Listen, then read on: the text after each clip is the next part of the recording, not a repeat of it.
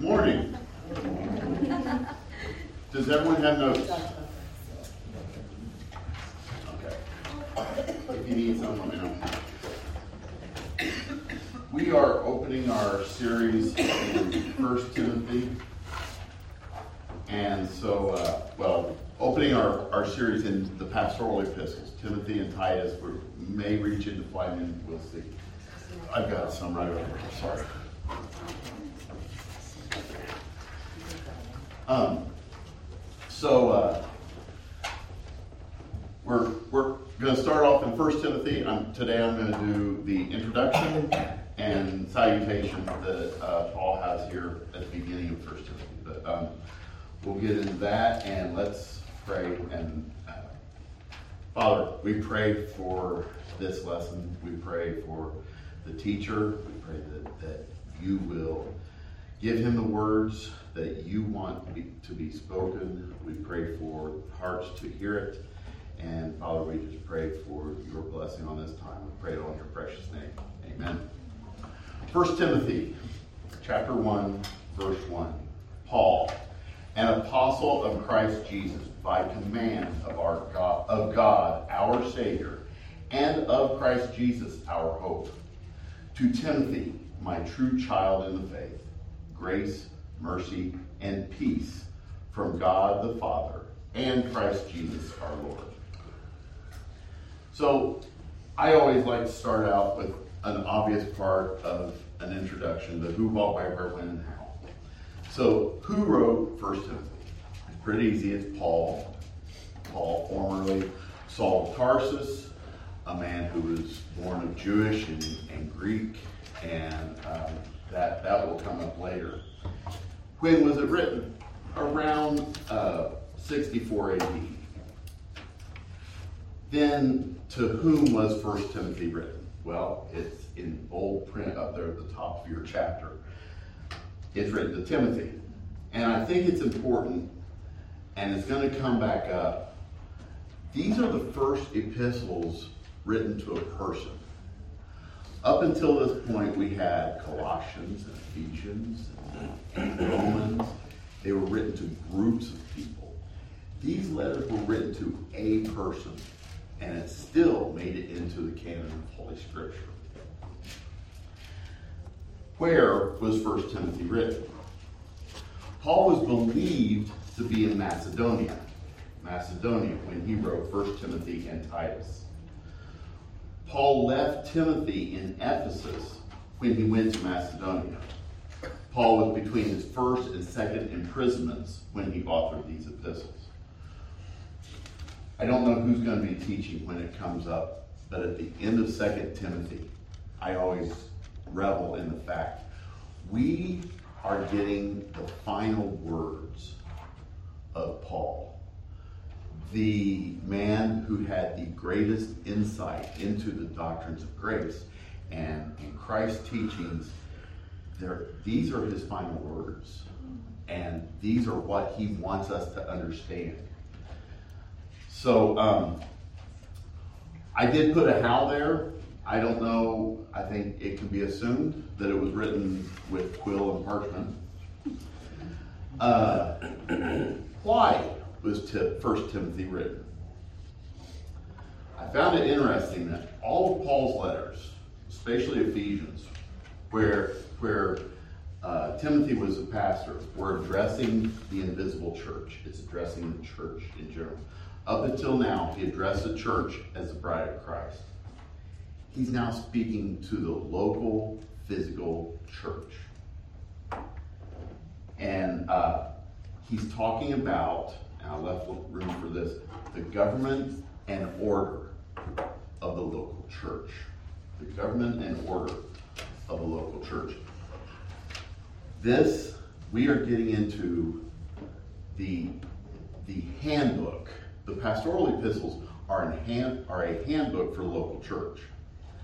And I've all, Bennett and I were talking, is you start getting into this and study, you realize how rich this is. And I'm only getting through two verses today, really, um, just because there's so much there. There are two key verses to uh, in First Timothy here. First Timothy one three. As I urged you when I was going to Macedonia, remain at Ephesus, so that you may charge certain persons not to teach any different doctrine. And then First Timothy three fifteen. If I delay, you may know how one ought to behave in the household of God, which is the church of the living God, a pillar and buttress of the truth. So I'm going to step out of the outline here for just a second and uh, discuss what the church is. I dare say that the universal church is on hard times now, especially in the Western world. You get in third world countries and you get under the level of the politics and, and the theonomies and everything going on. And there's there's a strong church. You look in China, the, the underground church is thriving and people are dying because of it. Um, so what what does what is church? I'll tell you one of my biggest pet peeves. And you see it all over the place. Do you, does anyone know anyone who says, well, I don't need to go to church to spend time with God? I bristle. Now, are you providentially hindered from going to church? You know, you may have a broken hand as a good reason to, you know, I'm not going to get out and go to church. Um, you know, you can't drive. You, you're ill. There's things that happen that, that you're providentially hindered. But um, this would be like proclaiming your love for your wife. I love my wife. I just never go home. And you think about it. The church is the bride of Christ. Don't you want to be with your with your spouse every chance you get? Um, I would argue the person doesn't know God at all if they don't want to go to church. The, an early church father, and early, this is around two hundred A D, uh, Cyprian said, he who does not have the church as a mother does not have God as his father. Those are strong words. But what about those that say, oh, I, work, I watch church every Sunday morning online? I'd ask them, who are you accountable to? When was the last time you talked to that pastor? Um, I talked to Pastor Tim probably too much.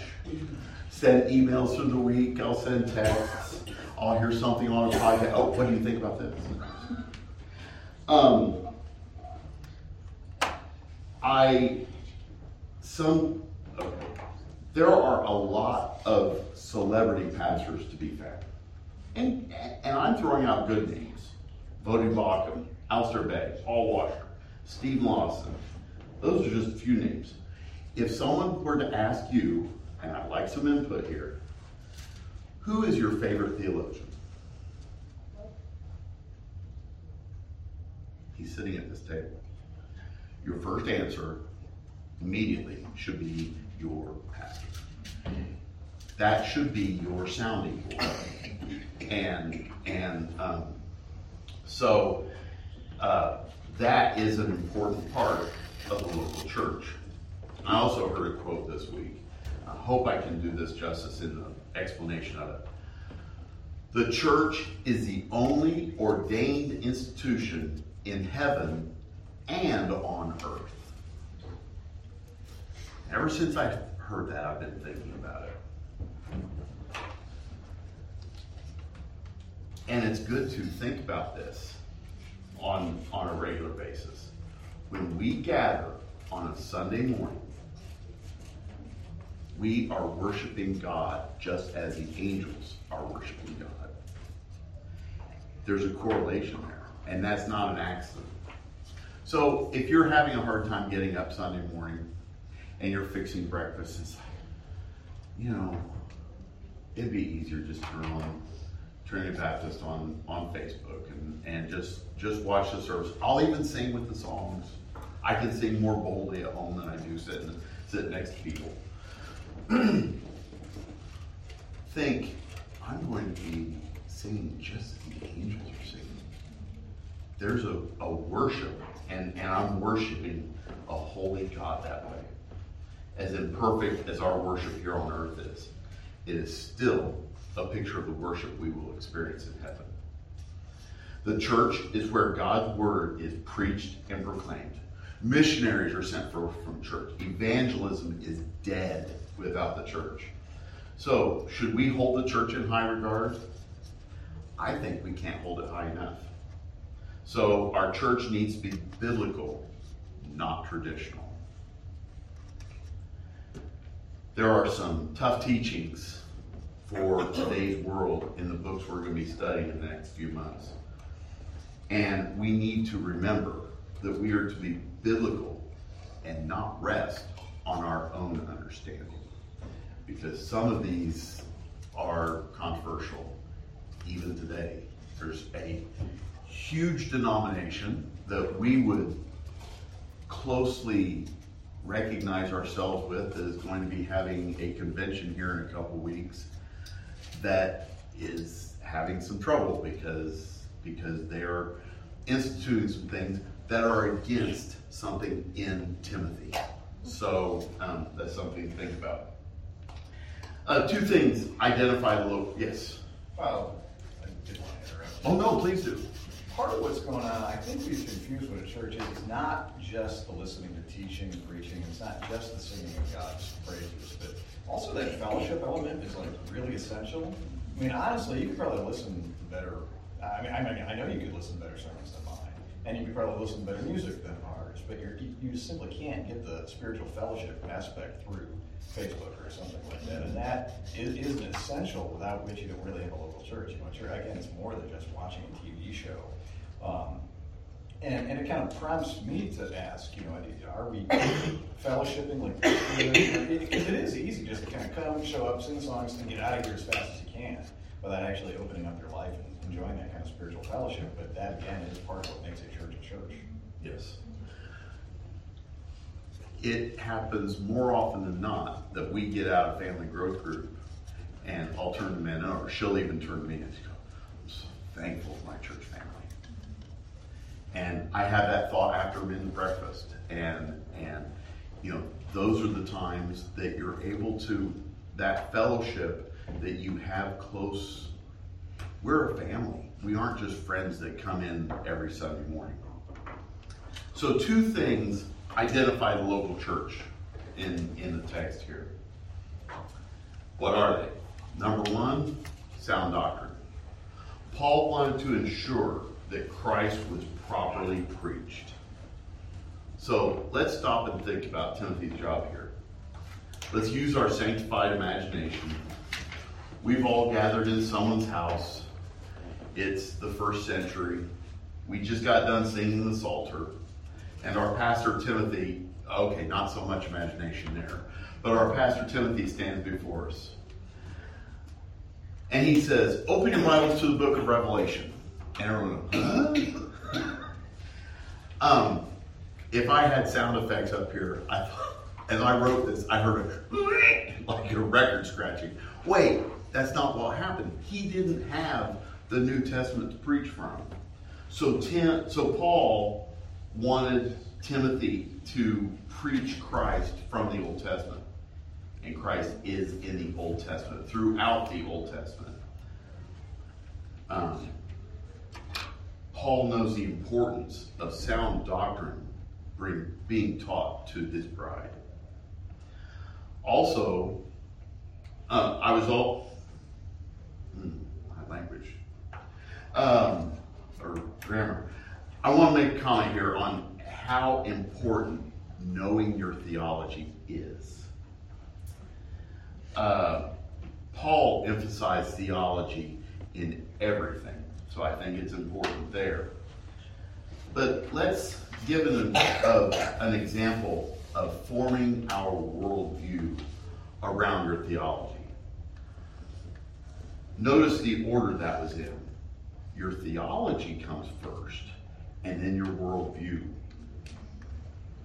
is formed around that. So let's just look at one doctrine and kind of see how, how our mind should go around that.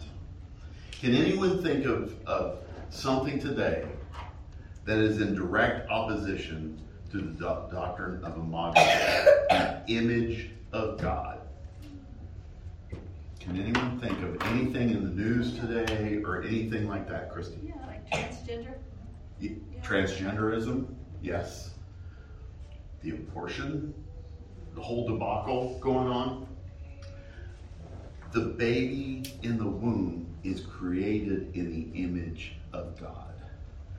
I read something just this morning that a, a medical journal said the second the sperm breaks the egg, the chromosomes are mixed, and it's there. there. There's no doubt about that. Transgenderism. I wanted to go a little deep on this, but I don't want to go too far down the rabbit hole. But when a baby is born, it's created in the image, when the baby's conceived, it's in the image of God. And those chromosomes I just mentioned are set in place, and they are either X X or X Y. There's another doctrine that both of these violate, the sovereignty of God.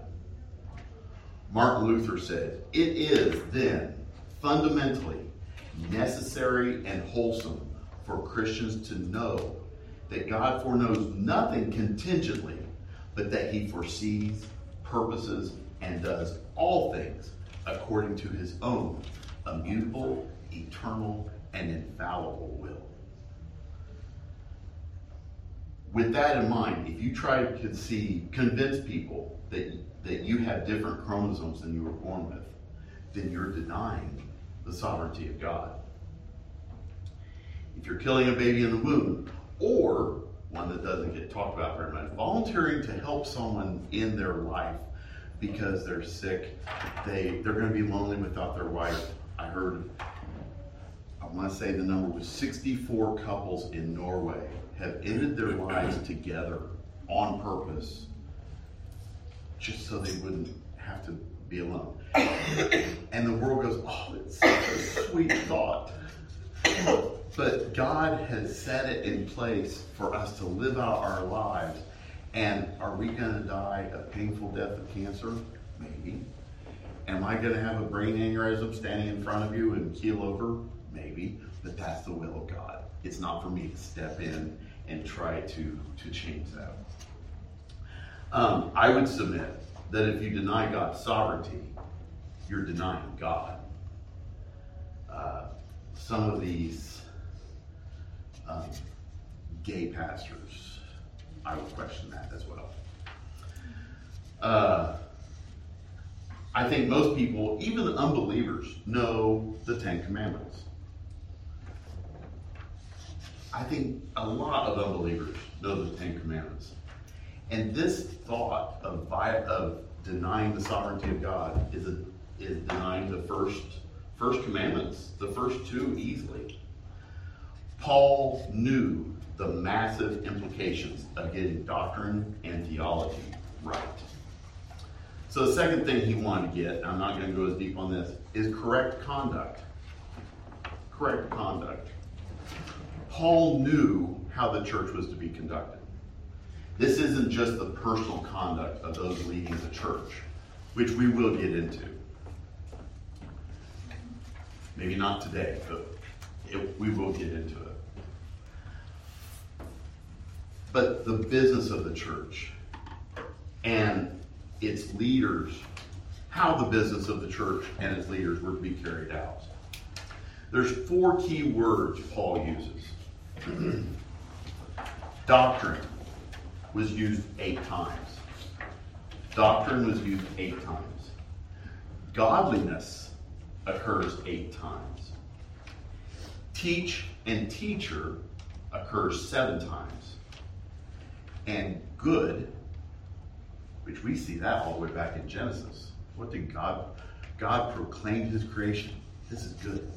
Good occurs twenty-two times in this book. So we start to get into the salutation. We tend to run right through these salutations. And it's easy. It makes a lot of sense because we hear it in all of Paul's epistles. I like taking a little bit of time to look into this common uh, thing here. Let's remember that salutation didn't appear in the book of Galatians. Uh, Paul wanted to get down to having some stern words with them, and Kevin covered Galatians for us a couple years ago. And it's on sermon audio. I saw it the other day, so uh, you can hear that there. Uh, the salutation is also different here in the pastoral epistles. Of course it's different. As I mentioned, the letters are being written to a personal person. It's not being written to a group of people. So I asked the other gentleman in, the, in our teaching rotation here how deeply they were thinking about going into things. And I kind of pictured a plane flying over. Are we going to go through the thick grasses and cut cut down and, and get deep into it? Or are we going to take a fifty thousand foot flyover? Well, if we go fifty thousand feet, we're going to miss a lot. But it's Sunday school, it's not a sermon, so we aren't going to go in with a machete cutting through the, the deep grasses. So um, uh, let's take about a twenty-five or thirty thousand foot flyover and then go back over. We spend a lot of time in just two verses of First Timothy. Let's count them quickly. Paul, apostle, Christ Jesus, command, God, Savior, hope, grace, mercy, peace, God the Father, and Christ Jesus our Lord. That would be twelve weeks worth of lessons. And we could do a lesson on each and every one of those. But I'll leave that to Tim when he decides to go through First Timothy in sermons.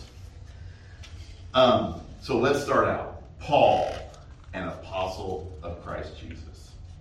Let's just spend a, a minute or two with this word apostle. What's a good synonym for the word apostle? Can anyone think of a good word that's, that is means the same as, as apostle? What about ambassador? Here, Paul's declaring himself an apostle, an ambassador. When we hire an ambassador, or we elect, or however we choose ambassadors today, um, they go to another country, they can enter into treaties on behalf of this country. There is an authority that's there. And uh, Paul's speaking to Timothy on that authority, and that's what he's saying. Paul's credentials are unquestionable, and we can get into those by going through so many different scriptures that Paul lined out. I'm an apostle of Christ, but I was a chief among sinners. He, he, the, at Stephen's stonings, the cloaks were laid at his feet as people stoned Stephen. The first martyr of the church, Paul was there. Yet he is still an apostle of Christ. After this was in a sermon, I heard a good pastor preach this. So Paul was knocked on his keister on his way to on his way to Damascus that day, figuratively and literally. So uh, Paul had these from from two different sources. It's by command of God, our Savior. Where did the authority come from? There's two words there. God the Savior. God the Savior. Our Savior appears six times in the pastoral epistles. And it's ascribed both to God and Jesus. When it, when it speaks of God, it speaks of the will of God. And when it references Jesus, it's referencing the works of Jesus. This is one of my favorite doctrines to listen to in sermons, and I'm going to break it up a little bit. I hope it comes through. It's the already and the not yet. God set his will in place from the beginning of time. It was already in place. And so it's here till the end of time. There's the not yet. And there's those who, who are not yet to come to Christ. God's God's will is that they will. But I'm sorry, yeah, I'm finishing up. Okay. But um nothing could have changed that already. So throughout the Old Testament, God was their salvation. All through Psalms, he was being proclaimed as their Savior. He's being pro- um, and on this side of the cross, we know that God the Father has willed our salvation. Yet on this side of the cross, we know that God is the Son and our hope. Yes? I was just wondering why, if I have my facts right, like it's typically Christ our Savior, and, you know, if you look at the entire New Testament. Mm-hmm. But there does seem to be a special emphasis in the pastoral epistles on God our Savior. You know, it seems like it calls God our Savior to that more than the rest of the New Testament. Any idea why? I think it's because on that, on they had, they only had the Old Testament to go from, and so through Psalms and and in Exodus, God was their Savior. They proclaimed. They didn't know that Jesus was their Savior. Now we know it's the blood of Christ and it's his atoning sacrifice, but they only knew that God would save them from this. Or, you know, David would would pray to to God. You know, he prayed to God before his his uh, encounter with Goliath. You know, and I think that does that make sense? Um, I mean, a little bit.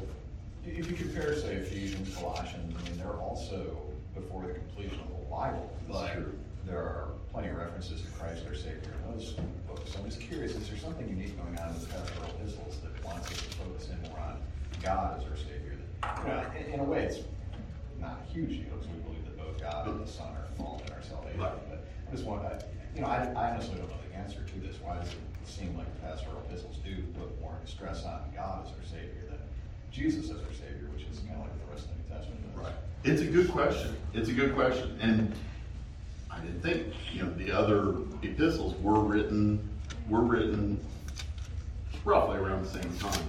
Um, Chris? Yes? I, I think that it could just be like a recognition of the fact that God is our Savior, but then how it says Christ Jesus our hope. Like the way that we will know God our Savior is through Jesus is who redeems us, and that, that's our hope. That's the way I read it, Tim. So I don't know, like that might not be a super education, educated yeah. answer, but that's kind of how I see it.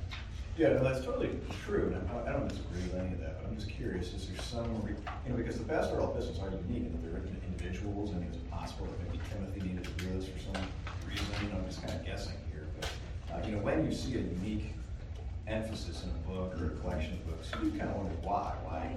Um, just wondering. No, no, it's a, like I said, it's a good question. So then we move on, as Chrissy said, and of Christ Jesus our hope. So let's take a little in-depth look into the word of hope. Um, the word hope is not what we think of as in today. Um, today, I hope that Cincinnati Reds win their game. There's hope, you know. Um, we hope something happens. Biblical hope is um,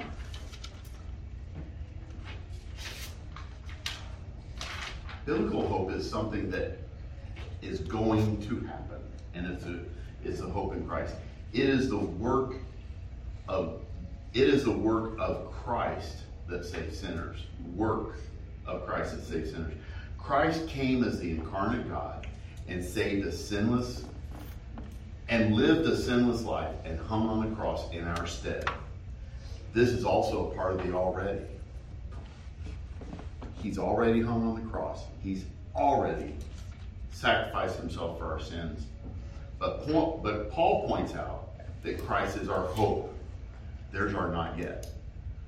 He's our hope. We can look forward to the hope of Christ. Christ is our hope of glory. We see that in Colossians one twenty-seven to them God chose to make known how great among the Gentiles of along the riches and the glory of this mystery, which is Christ in you, the hope of glory. Jesus is the guarantor of all of God's promises. This hope in Christ is a fact. It is in Christ that our hope is placed. Does anyone remember the old hymn lyrics? My hope is based on nothing less than Jesus Christ, his righteousness. I recently saw uh, Paul Washer, and I'm not going to get this quote right because I looked, I looked and looked and looked for it, but I couldn't find it. We are not just presented sinless before the Father. We have the radiant, white, clean, perfect robes of Christ to cover us. Then it goes on to Timothy, my true child in the faith. Paul was a mentor to Timothy. Timothy was first introduced to us in Acts sixteen one. And Paul spent a lot of time with Timothy. And I think we may get into later Timothy's personality and demeanor. You picture Timothy, at least I always have until this last week of study, you picture Timothy, this bold man that stands before the church and, and proclaims. He was a timid man. And Paul needed to encourage him and encourage him every chance he had to build him up. Uh, I think there was also a familiarity that he had with uh, Timothy because of their upbringing. Timothy had a, a devout Jewish mother and a Greek father, just like Paul. Um, later on, we see that uh, Paul circumcised Timothy so that so that he could be.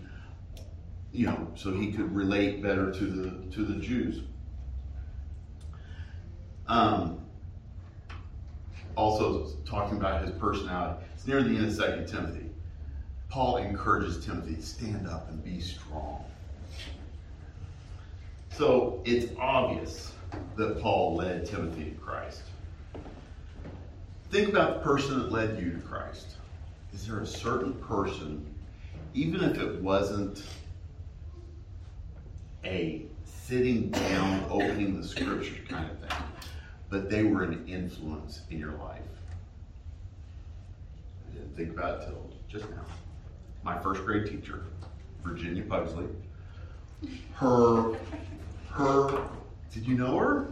Oh, okay. Her husband was my dad's principal, so they were family friends. And she was a wonderful God. She loved butterflies because she saw the picture of the resurrection of butterflies. I saw her life, and it kind of formed, you know, now if she was just my first grade teacher, it, it would have been, but she was a family friend and and everything. She went home to glory this week. I think that may be one reason it popped into my head. Um, but... You you look at someone that has led you to Christ or someone that's been an influence, and you hold them up. And that's how Timothy was with Paul. He he held him up and, and saw him as a mentor.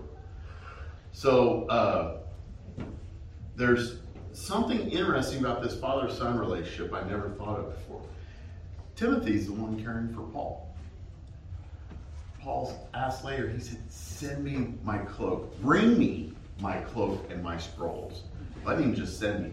To bring it means that, Timothy, you're coming with him. I want you to do this. And and Timothy was, was you know, caring for Paul in these final years. That doesn't diminish the love that Paul has for Timothy.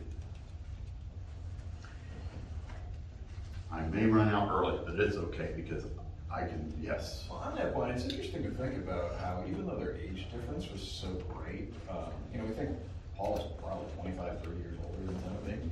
Uh, they were so uh, effective uh, as coworkers. You know, we, we often think like, you know, our, my closest coworker's got to be within like, you know, two or three years of my own age. and, and you know, I'm not saying that that's necessarily wrong, but also, you know, your closest coworker could be, you know, thirty years older than you. You guys can still work very effectively and fruitfully together.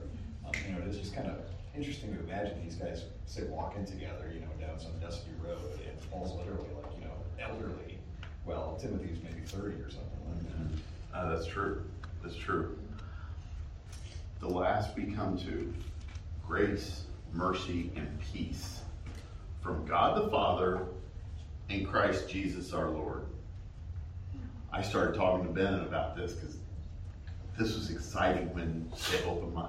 I always thought, grace, mercy, and peace. Oh, that's a sweet thought. Grace, mercy, peace. We know what grace is. We know what mercy is. We know what peace is. So he's just wishing him grace, mercy, and peace. It's a little bit more than that. Does anyone know what an acronym for grace is? Tim already wrote it down. What? God's riches at Christ's expense. God's riches at Christ's expense. Um, so, as Christians, we say and wholly believe that we have salvation by faith through grace. Does anyone know exactly what that means?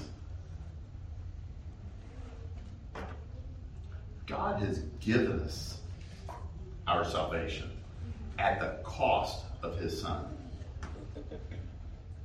We didn't deserve it. There was nothing we had done as a people or have done personally or will done in the future as a people that would merit that salvation. And it's important to remember that in the flow of this scripture. Grace is the giving of something we don't deserve. If we ever have to do something to deserve it, different word. If we ever have to do something to merit that grace, it would no longer be grace. And then he goes into mercy. Mercy is also unmerited and undeserved. Mercy is God's withholding that which we richly deserve. Grace is giving, mercy is withholding. If God were not merciful to me and exercised his holy justice, I heard justice is the flip side of a coin. It's not the opposite, but justice is the flip side of a coin of mercy. If God were to exercise his holy justice on me, what I rightfully deserve, I'd be a smoldering ember in front of you.